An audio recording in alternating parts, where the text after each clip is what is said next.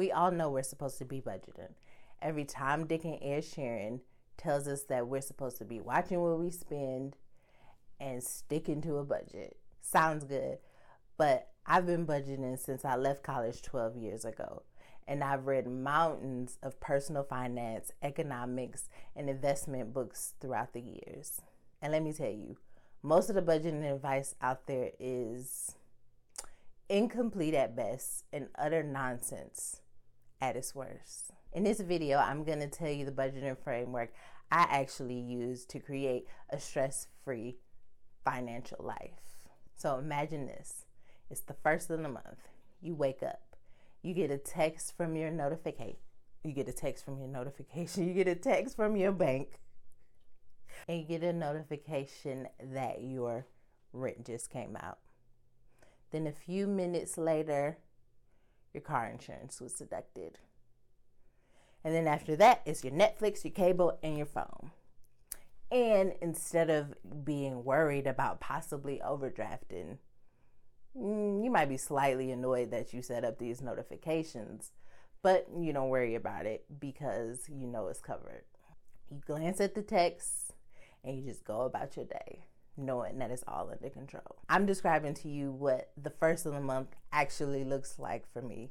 Last month, my mortgage, the Netflix, and my car insurance and internet all came out on the first of the month. I also had to pay my property taxes and the landscaper because your girl don't do grass, and my car was on E, okay?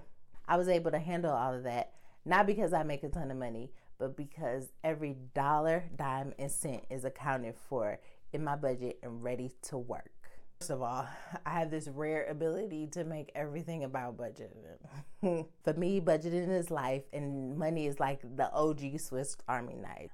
So when I heard Cal Newport break down his time management system, I immediately knew it could be an effective budgeting blueprint.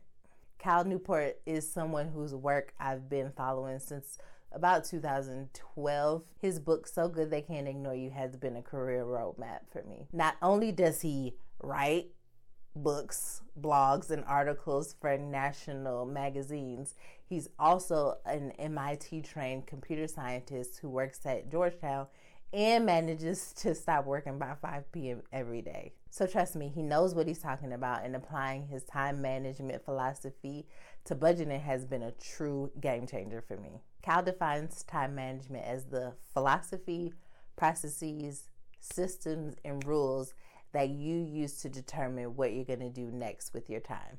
And the system has three components: capture, configure, and control. So first up, is capture. This is all about getting the ideas out of your head and into a system you trust. For Cal, that means tasks and plans are written down. For us, in terms of budgeting, that means we need to keep track of everything we're spending, whether that's in a notebook, a spreadsheet, or a fancy app. But not only do you need to keep track of where your money went, you also need to keep track of where it's going. All the tasks my money needs to do are in one place.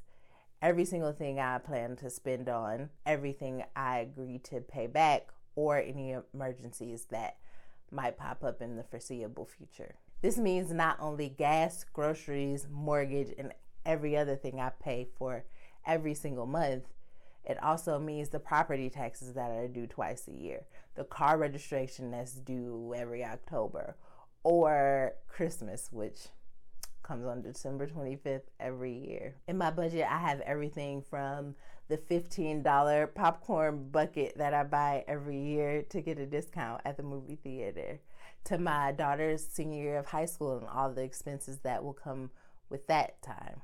I know I'm gonna need a car in the next three to five years. Hopefully it's closer to five. So that's on my list. I even have an audiobook that's gonna be released in March of twenty twenty-four in there that I want to make sure I have money for. I take those rare expenses and then I break down how much I need to save for each month. Yes, that means that somewhere in my budget I'm saving a dollar twenty-five a month for that popcorn bucket. Don't judge me. Everything big or small, I get it out of my head and into my app. The next component is configure. This is where you organize all of your tasks and plans when it comes to time management. But for us in budgeting, it means putting all of our expenses into categories. There are so many different methods for this part. This is what most budgeting information out there covers. Some people recommend breaking up your expenses into different accounts, which I think is and is going to cause you anxiety in the long run. Some people recommend only having four categories like needs, wants, debt, and savings. Me, I'm a little more detailed when it comes to my categories. I currently have forty-five categories in the budgeting app that I use. Y NAB, you need a budget. You'll hear me talking about Y NAB a lot because I love it. If you'd like to see my categories and how I organize my budget, let me know in the comments.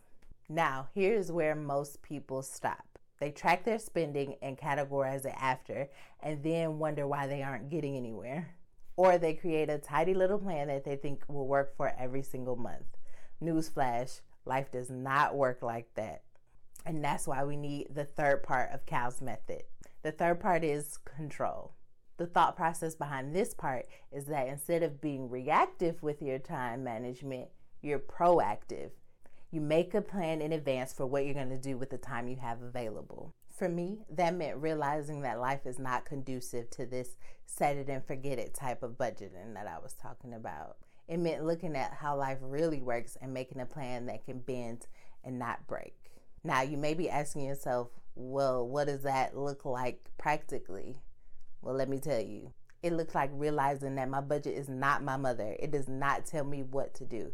It's a list of priorities, my priorities, at the moment which I create it. And in real life, priorities change, so my budget has to change along with it. If my daughter comes home with a permission slip for a field trip that I didn't know about in advance, and the kids category is empty, I'm not going to say no. I'm going to look for a category that's a lower priority. Maybe I'll take from personal care and clip my ends that month. Or maybe I'll take from the leisure category and see that new release next month. Now, what I didn't mention in the capture part, and this is a gift for you for making it this far in the video, is that I've already determined what my values and priorities are, and I've written those down too. That's part of the capture process. I needed to determine what was important to me so that I can be flexible. For me, being debt-free is one of my top priorities. So if my daughter comes home with that permission slip, I am going to say no. Her safety is more important to me than her pleasure. My kids are more important to me than my friends, so I'm not going to take from the kids category to go to brunch with my besties. This was a major mindset shift that let me see real progress, because when I treated my budget like it was some unchangeable template, I would inevitably break it or overspend. It happened. And like throw up my hands. I want to say my net worth like doubled just from this one alone. Ah, but now we have arrived to the point in the video where I give you that major key to making this all work. And that is using this month's income to prepare for next month. I always have at least two or three paychecks worth of money in my checking account ready to cover what comes next. The money I make in December will be for January's budget. So when December's paychecks come in, I put them in a category where they wait patiently for their time to shine. Then on the first of the month, when all those auto pays roll in, I know I'm covered. And because I've captured all of my past spending and my future expenses, I know how much I need. When my priorities change during the month, I can move money however I see fit.